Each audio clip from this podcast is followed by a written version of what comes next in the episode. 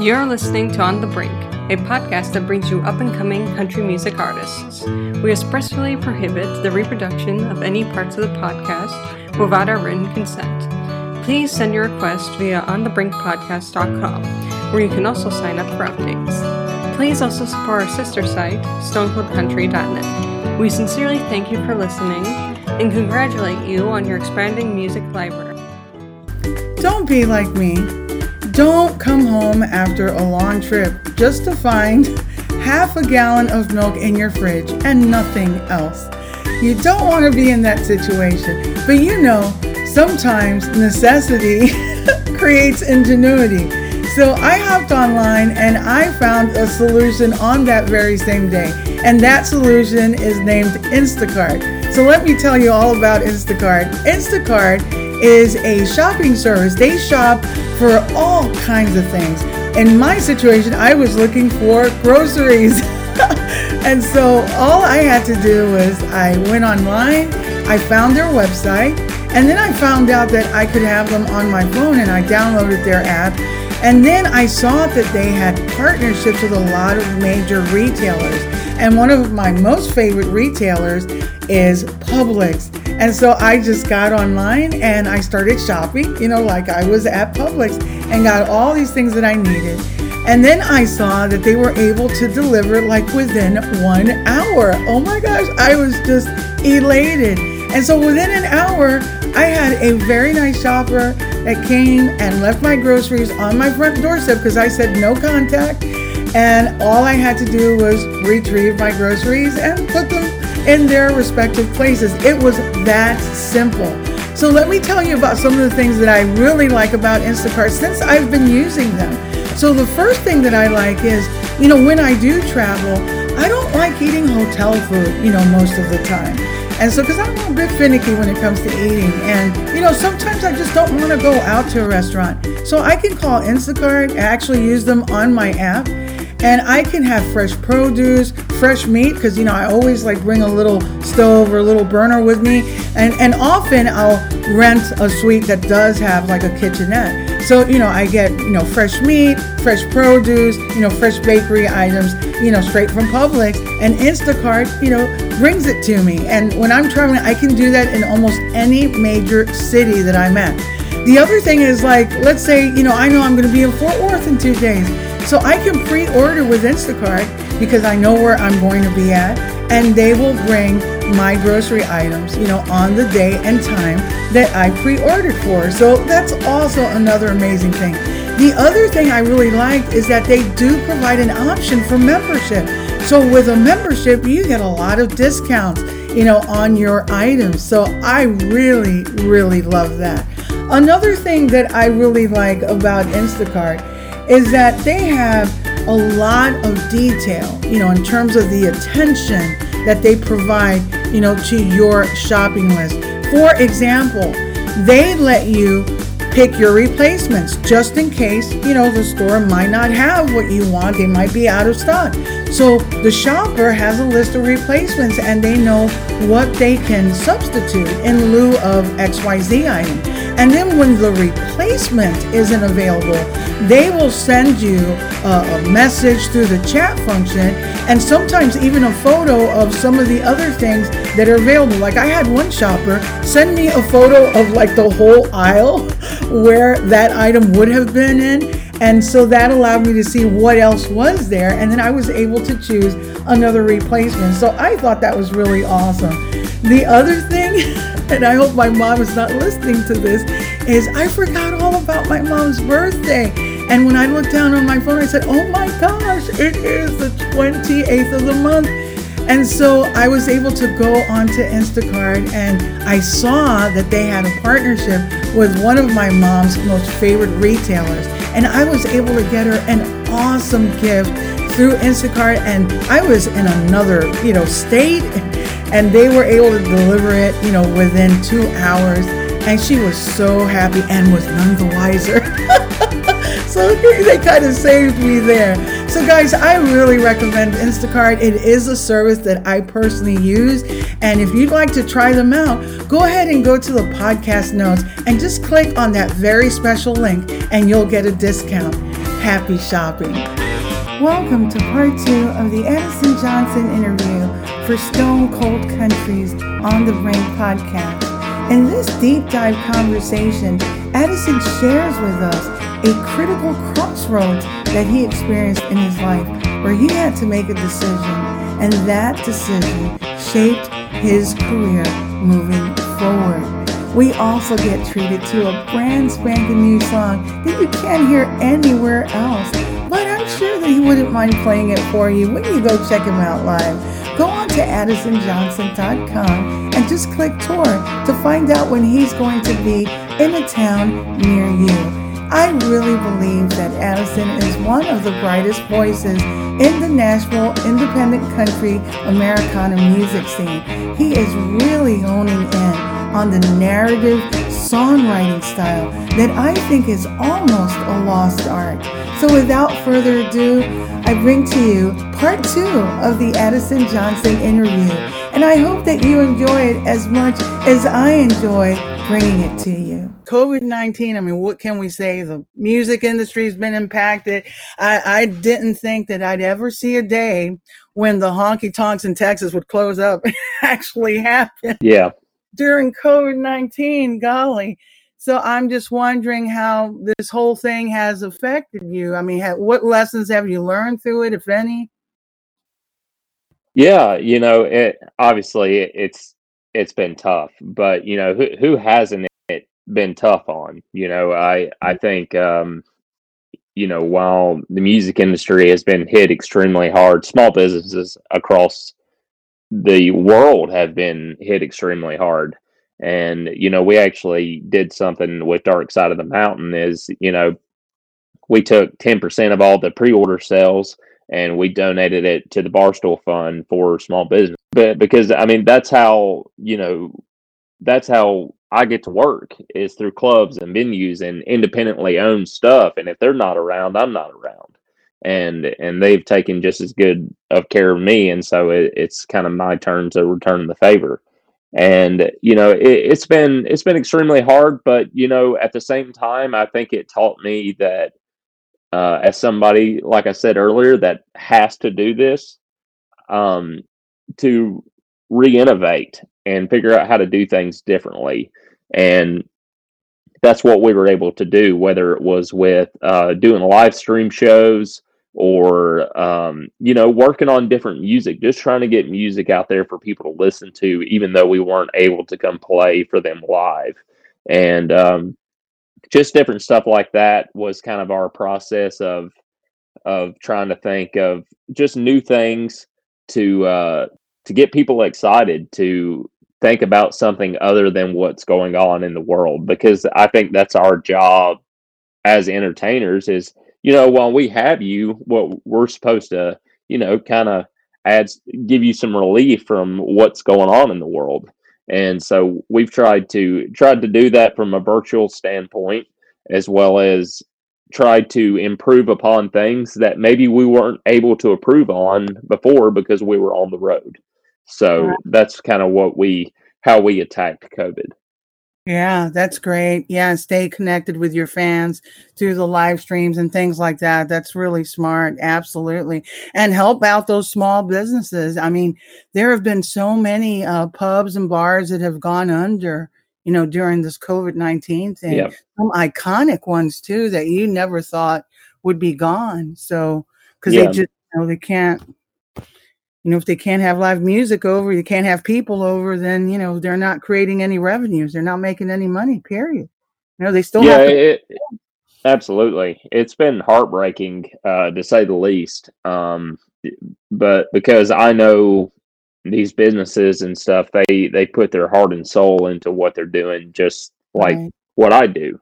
Mm-hmm. And mm-hmm. you know, when I'm talking to venues and stuff on the phone about booking and opportunities and stuff like that and they come back and they say well if we're if we're still open you know we would love to have you. And that's just a that's a really sad state to kind of be in right now but hopefully um you know uh, it, hopefully everybody prevails in a positive way and we're all able to learn not to take things for granted and we come back stronger than ever Absolutely. Yep. Absolutely. I agree with you. So, what's the toughest thing you've ever been through? Yeah, you know, it was uh you know, I I moved to Nashville with about a hundred dollars in my pocket and I did not know a soul here. And you know, it was you know, I was 20 years old and scared to death and knew that I wanted to do this, didn't know how to do it, and just trying to figure out a process of that. And and then once I even did, you know, I I made so many sacrifices that I let myself personally go in a lot of ways because I was just doing whatever it took right. to to get to that next level. And and like I kind of mentioned with Blue Eyes Red, you know, just just the even, even struggling with alcohol and stuff like that through um, through the years of being on the road and stuff like that. When you're on the road five six days a week, uh, every day's a party, and it, Oh, at yeah. first it starts out all fun and all you know, it's all good and stuff like that. Well, you get into year three, year four of that, and uh, it starts taking its toll on you.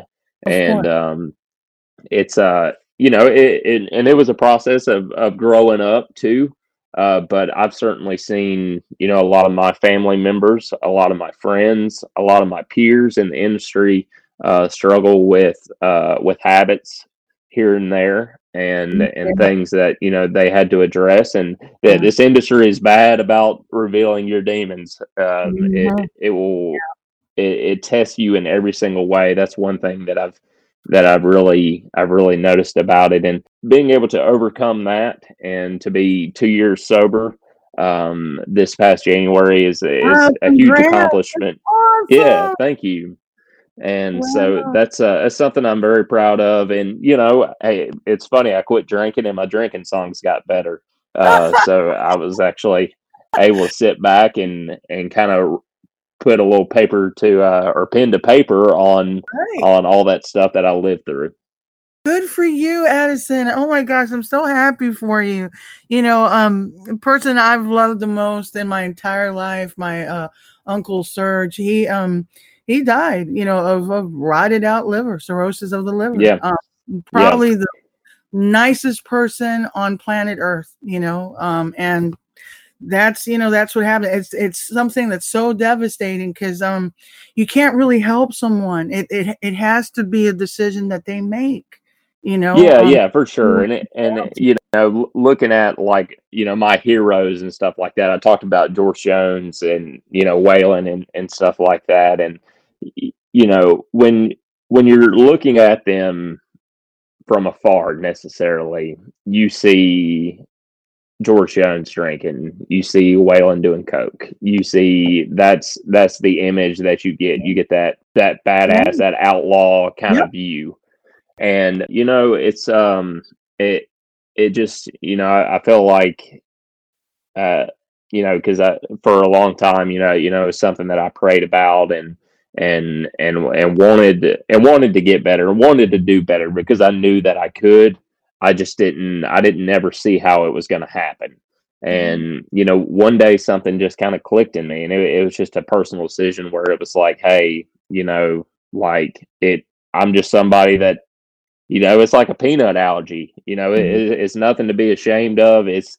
it, some people just can't do it long term Mhm. um you know and so being able to go and just take it one day at a time because it literally it really is something that never goes away it's it, it's like an allergy or something like that. It- you can't you know even people that do moderation and stuff like that you know if you can do that that's great but it, it's not it's not for everybody. And and i i think um j- just taking it one day at a time and and realizing that you, you know you're not alone in this. The the most famous country stars in in all the world that have went through this problem and, Oh, and they yeah. Weren't and they Mhm. were average guys you know Yeah. the george jones is an average guy with Oh, a very unique talent Mhm. Yep. but and he had a very rural rural broken down childhood Yep. um and and and that's where i you know kind of go back to how relatable those guys are because unfortunately, you know, their lives are on full display for us, Right. and in a in a not a very positive way. A lot of times, you know, uh, the the people that paid hard earned money to go to George Jones's shows that he never showed up for, Right. you know, that that was really hard uh, hard on those people, and that was hard on George. I'm sure to accept the mess that he was in. And Right. so you're not the first, and you're not going to be the last, uh, you know, to go through something like this. But if George Jones can get sober, I think we all can. Yeah, absolutely. You know, I had an interview with Moe Bandy, and he said the same thing you said that it was a personal decision. You know, because he he was you know uh, kind of wild and back Yeah, in the sure. Um, and he said, you know, uh, it was a personal decision. I made that decision one day, and you know, it not that it's been easy, but you know, I Yeah. just stuck by it, and you know, and just you know, kept going forward. You know, and that's what you have to do. It is a personal decision. You know, I truly and some people can do that, and some people, you know, they need a bit more help. You know, to get to that point. Sure. You know, Uh, Um, absolutely. Uh, absolutely. You know, um, I, you know, I, I personally never went to a meeting or anything like that. Mm-hmm. I, I just knew it was time to quit or I wasn't going to make it to 30. yeah, yeah. So, the same thing. hmm and, Well, and, and so that, that, that there was no really like going back. It was either quit now or I'm going to be in a, it's going to get really bad. And, you know, I had to make the decision whether I wanted to uh, continue being a professional drunk and a semi-professional musician or if I wanted to be a professional musician. And and I, I had sacrificed way too much to even obtain the small success that I've had and um and the strides that I've made. And so that was it was a pretty easy decision for me. Um it wasn't an easy process, but Right. overall knowing the goal and how to get there and once I was able to kind of grow up a little bit, realize that this needed to happen, um, thanks to uh, thanks to a lot of support from fans, friends, family, and and then of Mhm. course God, I was able to do it. Good. Yeah. Yeah. Most said something like, um, I don't have a problem with other people's drinking. I just have a problem with my own, you know, and I thought that was Absolutely, no, for sure. And, and what's funny is I probably feel that like you know pe- people always ask me they're like, oh, "Are you uh like?" Is it weird when people drink around you? I'm like, absolutely not. Like, I, I probably feel more at ease. Yeah, things feel normal. You know, I, I don't think uh, if you've got a problem with that, then you're probably not going to be able to continue being in the in the business very long. Um, so no, I you know I, I have fun. Um, I, I have a good time. I and I love to see people have a good time. You know, eh, it's just I, I have fun in other ways now, and you know, and I, I have fun writing songs, man, and and and seeing how they're how they're gonna do for all the people. That that's what that's where my high comes from these days. Absolutely. That's all great stuff. So, talking about fun, what is your favorite song on your latest album? Yeah, my favorite song on the album, uh, man, uh, a lot of them are really near and dear to my heart, but I, I would say Cumberland River 58 is probably my favorite song. It kind of is a snapshot of where I want to take my music in the future. It's just the avenue that I want to go down. It, I, it's a fictional story, but I feel like if you heard it or if you saw it in the newspaper, you wouldn't even think twice about believing it. Uh, you, you, you would think it's true. And it's so spooky and just, I mean, we worked and worked on that song. I can't even tell you. We, uh, I mean, we were finished, like getting ready to send it off to be done, and we are just like, no, that's not it. Let's blow it up completely and start all over. And uh, and that's what we did with that song, and I'm really really happy with how it came out. It has kind of a 70s feel to it. Am I off on that? To me, it does. Yeah, no, for sure. Yeah, for sure. I and that's kind of kind of the direction uh, of the song, you know, and that that steel and the big kick that's kind of sets the mood is really spooky, you know, because there's not a lot of instrumentation on that song, but Mhm. it's all so powerful in what it does. I feel like to to actually set the mood. Yeah. So, let's hear that song right now.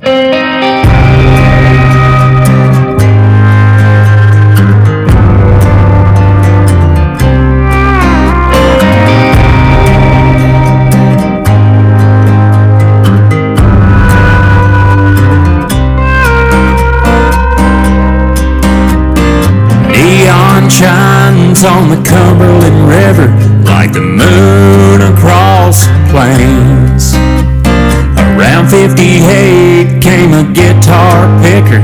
Billy Rollins was his name. He strolled on down to Printer's Alley and played a couple of songs.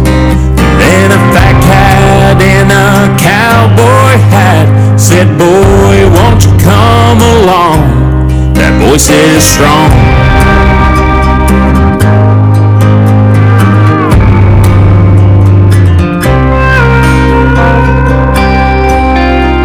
Was spreading like wildfire across the land. The next Hank Williams, they said. He met a pretty woman at the Opry House. She took him back to bed. At the El Dorado motel room, there was no ring in sight. Just a knock on the door that sounded like the Lord handle fat cat saw his wife. Down at the bottom of the Cumberland River, it's as dark as night. Yeah, the water's too deep and the bank's too steep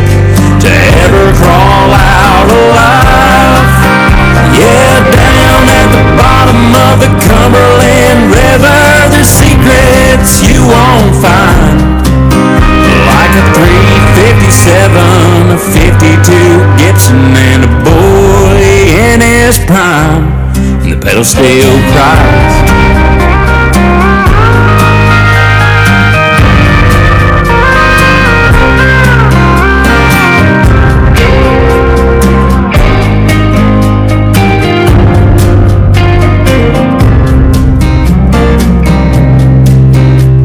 They searched and searched for two long months and never found a trace.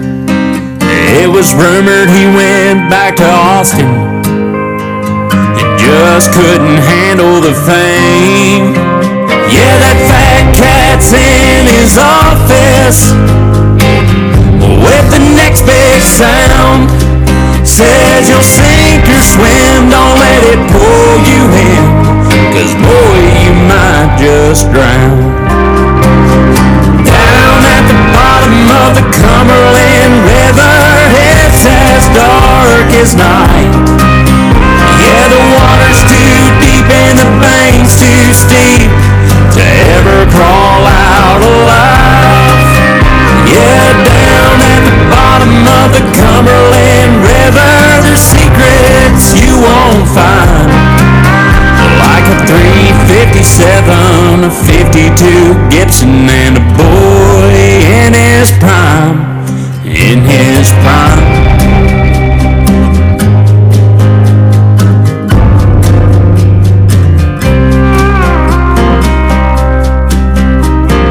Neon shines on the Cumberland River like the moon across the plains.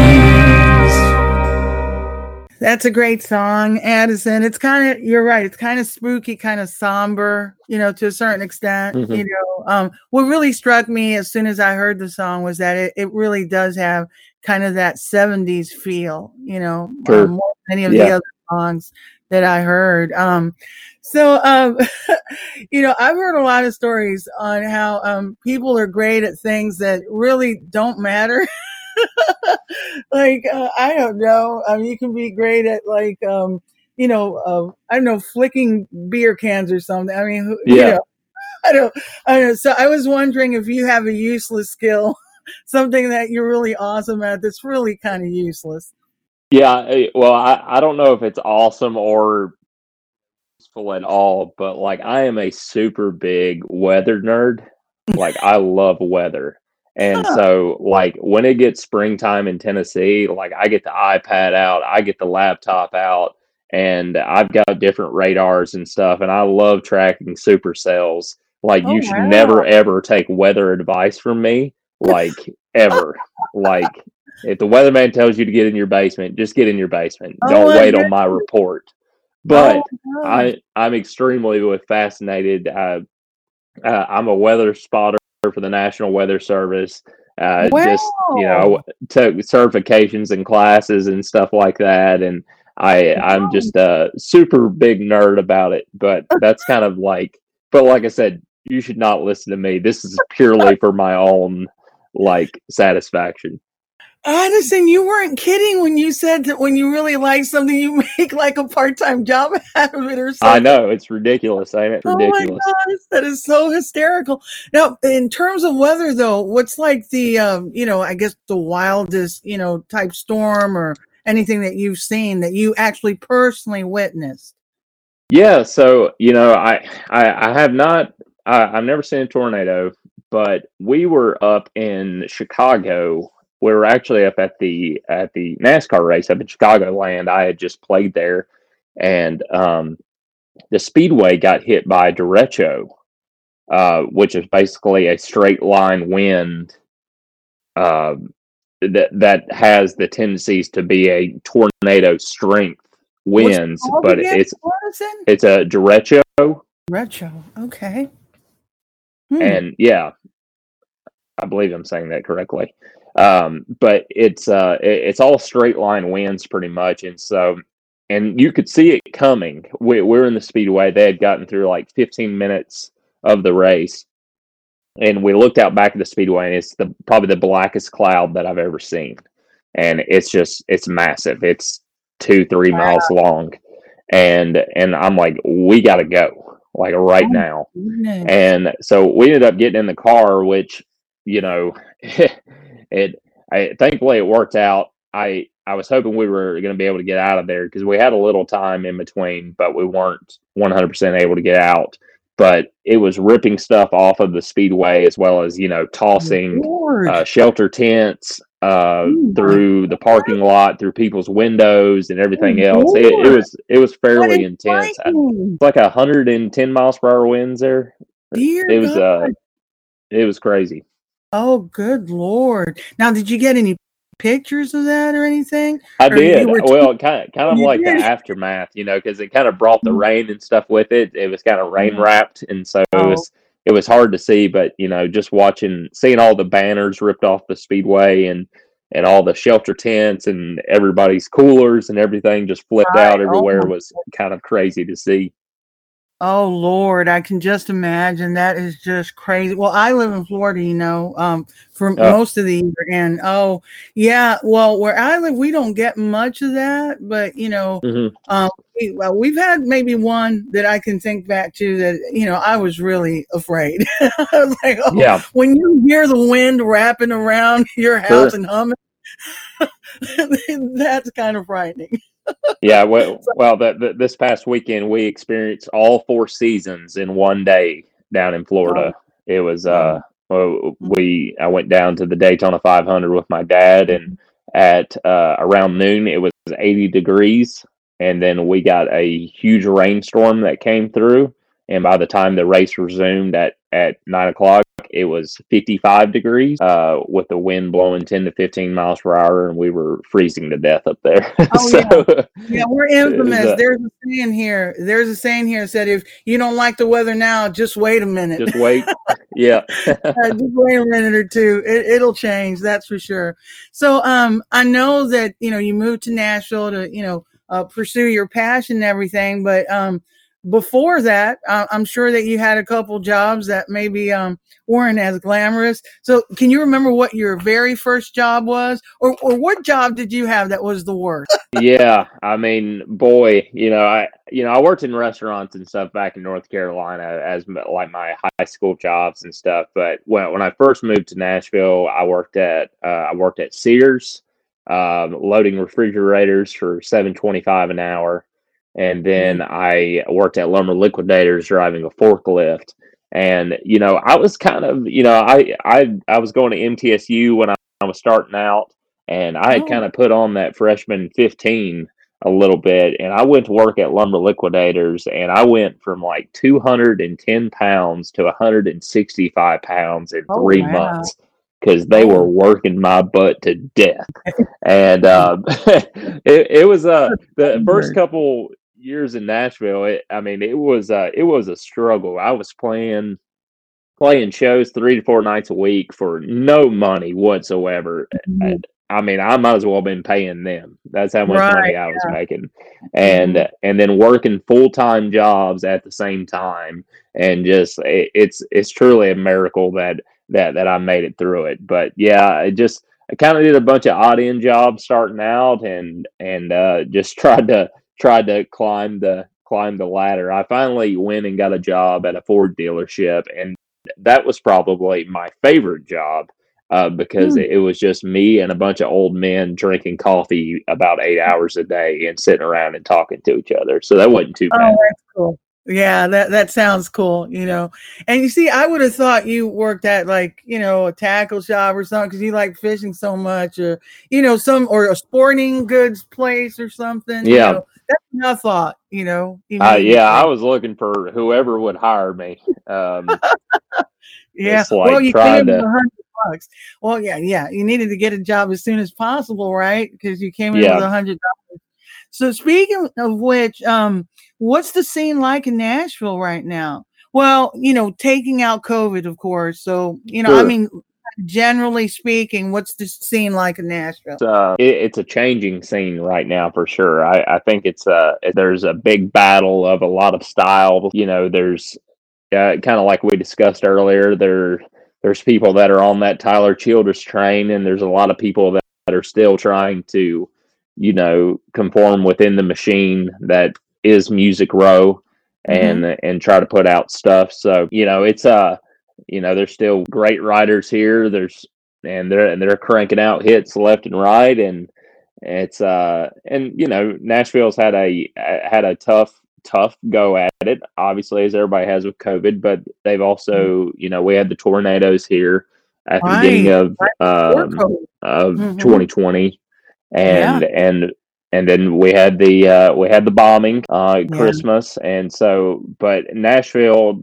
that they they build up and tear down stuff by the day and so any city that uh was going to make a comeback uh for anything I would I would put my money on nashville So, do you have a favorite place there that you like to go? You know, listen to live music, and you know, where where Yeah. do you go to music over there?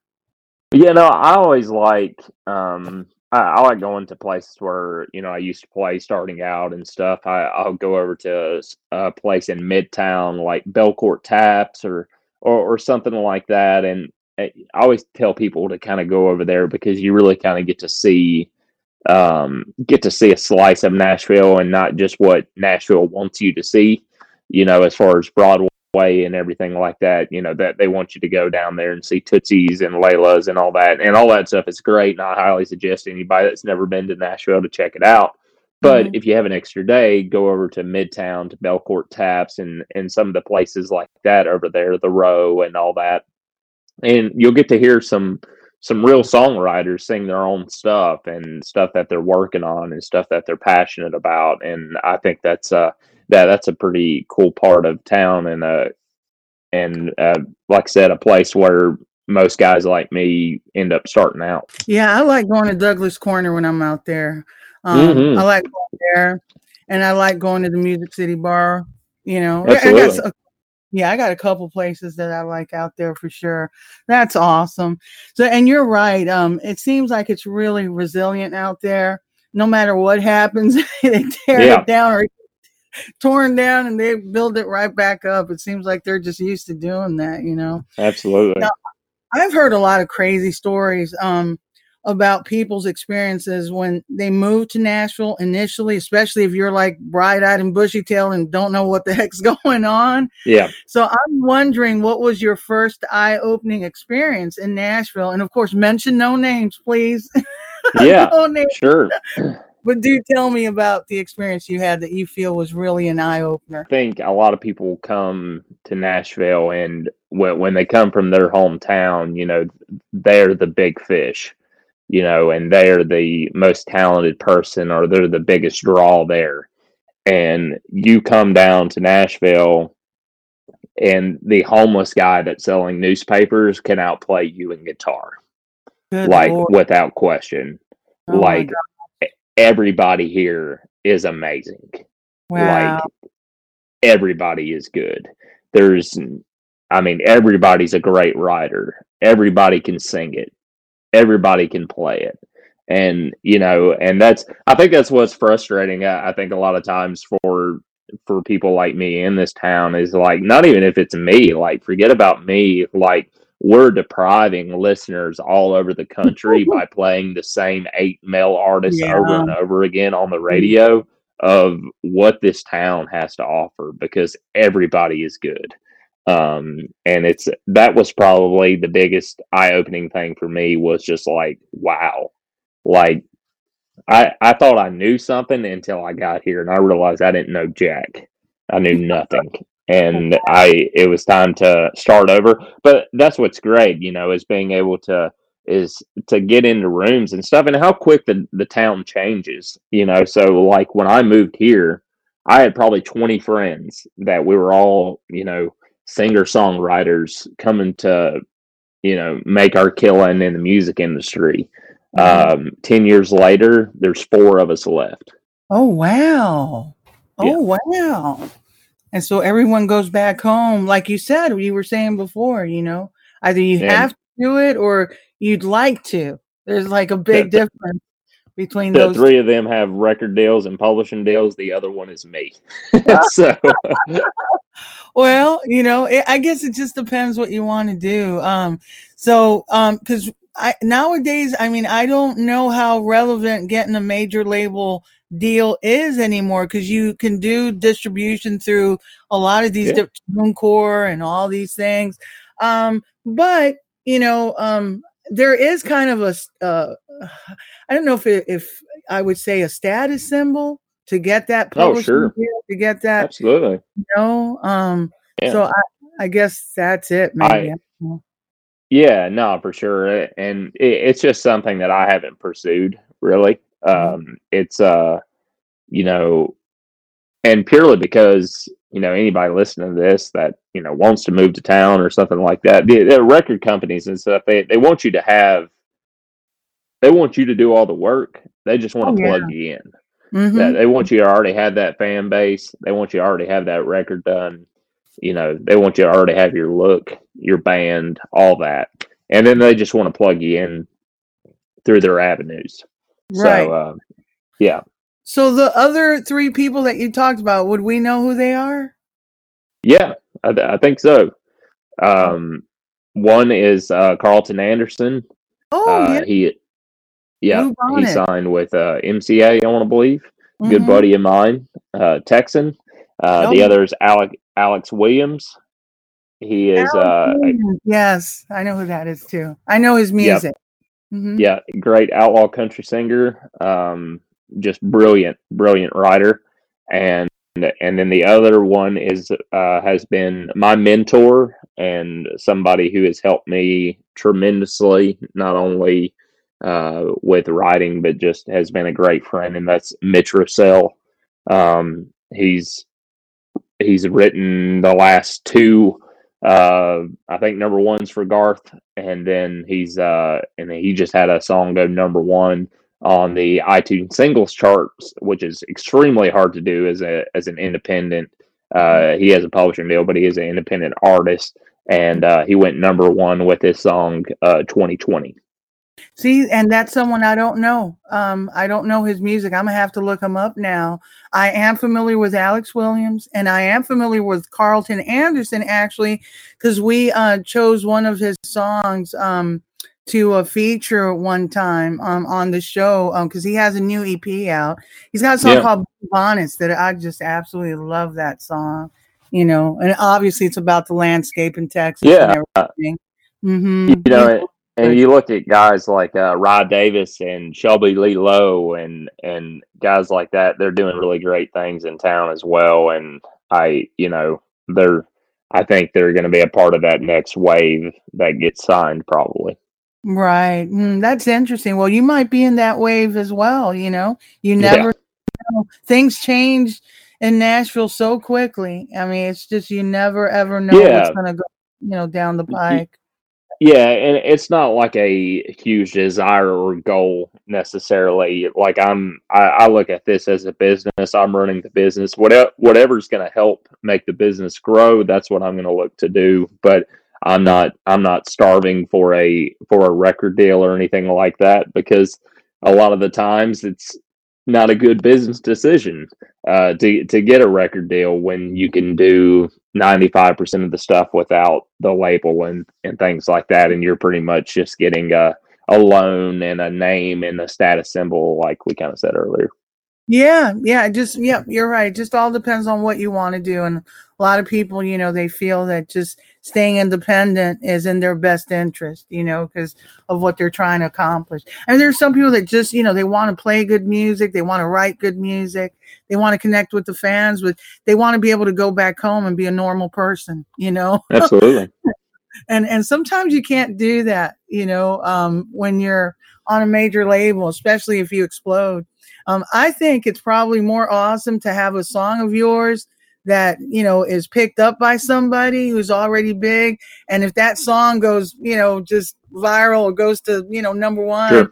you can still you know have your normal life but you know collect the uh, benefits of having a yeah. song that you know so that that's you know another way i guess of looking at things and speaking of songs well you know i'm an album person you know i know that a lot of people nowadays um, everything is going towards just singles and everything but mm-hmm. i'm the kind of person where i like to sit down and listen to an entire album and then i make sure. up my mind you know which songs i like the most and everything like that so i'm wondering you know because you're you know so into music not just as a, a songwriter and performer but just you enjoy music period so um, i'm sure you must have like five top albums that if you were on some deserted island, you'd have to take with you no matter what.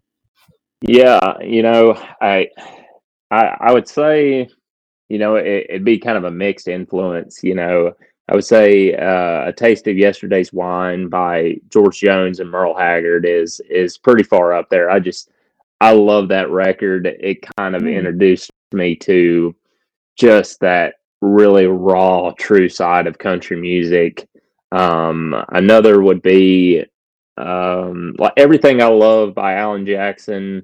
You know, that was kind of one of my childhood records that, you know, I just love the storytelling and the songwriting on that song.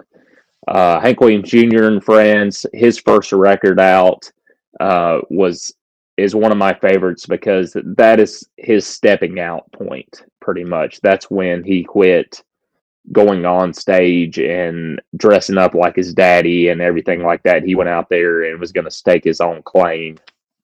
Uh, another one would be, let's see, would be probably Hayes Carll, an unbelievable Texas singer songwriter, still out there killing it today. His record "Trouble in Mind," uh, I love that record. I've hmm. gained a lot of influence off of him and how he writes and stuff like that, and and then I don't I don't know if you can be a songwriter without the having the silver tongue devil and I by Kris Kristofferson. All right. Those are really, really good. Uh, you know, and you have a good blend. You, so you have, you know, the uh, you know, straight up what I call performers like, you know, Alan Jackson and Merle Haggard. Sure. And you have those that are more of a, you know, more singer songwriter types, you know, which yeah. absolutely Kris would be one of them. That I share a birthday with Kris at least a month and the day. So, you know, I feel nice. kind of because of that. Absolutely. so hey, uh, we've had a blast, you know, talking to you, Addison, and getting to know you a tad bit better. I mean, you know, we've we've you know been spinning a lot of your music. Um, you've made it on a lot of our polls and things like that, and um, I'd like to you know kind of extend this opportunity for you to just, you know, tell the fans, you know, something about yourself that maybe we haven't talked about? I mean, is there anything that you'd like the fans to know about you that we really haven't talked about today? Yeah, just, you know, I I, I think I, I say this all the time probably, but you know, I, I truly do um, you know, I, I look at the fans as as a part of my team. You know, I, I don't look at as it as like two separate things. So when you check out my music or something, you really do be, kind of become part of my family um, and a part of what what we're trying to do over here. And so I'm extremely grateful for that. I I live and breathe this every day. This is all I do. It's all I think about. I'm not married. I don't have kids. Um, I truly live for trying to put out great country music uh, for great hardworking people out there. And I don't I don't take for granted the opportunity to do this. So I certainly appreciate you having me on, and and uh, I hope I hope everybody will get a chance to to check out the new record. How can fans connect with you? Give me your Facebook, Twitter, Instagram, and and you know handles, and then if you have a website as well. Yeah, on Facebook it's uh, Addison Johnson and Addison Johnson Music. On Instagram it's Addison Johnson Music, and on Twitter it is Addison Johnson. And you can find all of our upcoming tour dates, which hopefully we'll be adding some more. I think we've already locked in 40 uh, for the year, so that's way yeah. better than last year already. For somebody that's used to doing 140, 160 shows a year, I think we only played 15 last year. So, wow. um, look, looking forward to getting back on the road really hot and heavy. And you can find all that at addisonjohnsonmusic.com. Well, where, where are some of the places you're playing, like some of the uh, cities or states you're playing at that you know of? Yeah, so uh, right now that what we have on the schedule is we have a lot of uh, uh, well, we've got quite a bit Midwest up there. So we've got some uh, Indiana uh, around the Indianapolis area, as well as um, southern and central Ohio. Uh, we have some Missouri mixed in, and we're working on a big central Illinois run right now as well. All right, that sounds great. Well, we usually like to close out with a song. So, do you sure. have a guitar handy? And what would you like? yeah, I do. Yeah, I'll play you a brand new song right here. Uh, this is a song uh, been working on here lately. Uh, it's called mean, uh, "I Did I'm well, sorry. Hold on, hold on now. Is this a song that's not on your album? Nope, nope. This is oh, brand awesome. new right here. Oh wow, I'm excited. Okay, what's the name of the song? Uh, this is called "I Did Nothing Wrong." All right. And uh, it's kind of a uh, another little story song about being in the wrong place at the wrong time. Oh, oh. And now, is this a true story, Addison? It it, it is not. I hope not. Anyways. All right. All right. Here we go.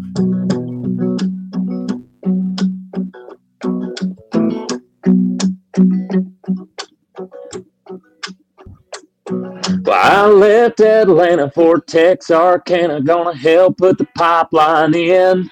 When I heard that sound and my truck broke down around mile marker 110.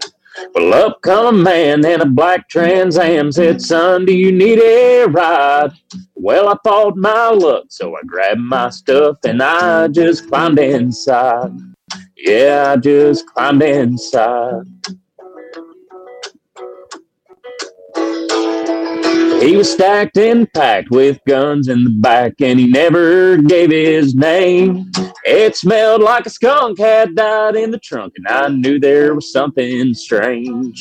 And back road weaving when we got caught speeding, doing not a 105. He never did stop, and my heart just dropped. He said, Shoot when they get alongside. Yeah, shoot when they get alongside. But I did nothing wrong, Lord. I did nothing wrong. I just want to go home, Lord. I just want to go home. Somebody get on the phone, Lord. Somebody get on the phone. And tell the police that it wasn't me. Yeah, I did nothing wrong.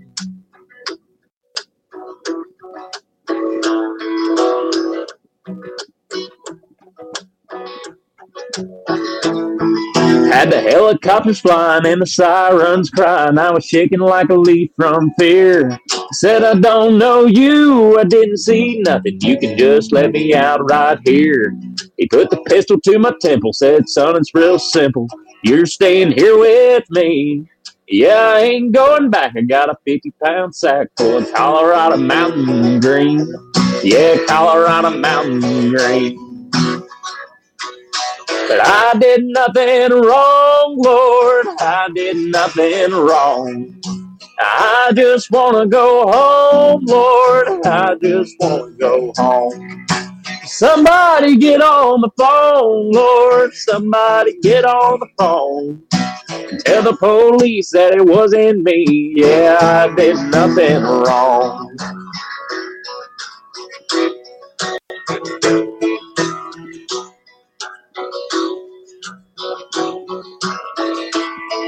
Well, I closed my eyes when they laid down the spots. I knew I was gonna die. When he turned in the woods, I said, This ain't good. And we flipped that car six times.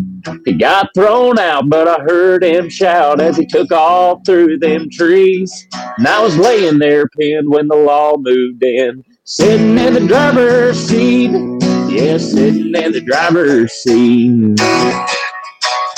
But I did nothing wrong, Lord. I did nothing wrong. I just want to go home, Lord. I just want to go home. Somebody get on the phone, Lord. Somebody get on the phone and tell the police to set me free. Yeah, I did nothing wrong. Well, I'm the only man in that black Trans Am, and I did nothing wrong. Woo! Smoking hot. That's There it is. song. Hey, you need to release that as a single. Well, we might do it. We might. It's uh, well, I I think I've already gotten another record written, so we're, we're gonna start working on that here pretty soon. I love it. That's a great song. Hey, Addison, I want to appreciate you. Really had a blast talking to you. As you know, I'm a big fan of your music, and I'm just, uh, you know, real happy to be honest that there are still people that are putting out solid country music out there. I mean, that's really what it comes down to. Well, it means the world to me, and it it, it means the world to have uh, have your support and stuff like that. Uh, uh, guys like me don't don't get to survive very long if it's not from support like uh, from you great folks. So I, I can't thank you enough uh, for all the help, and if there's anything that that I can ever do for y'all, I, I'd be more than happy to, and uh, I appreciate the opportunity uh, to come on here and and play for your audience and stuff like that. Sounds great, Addison. Take care of yourself. Stay safe.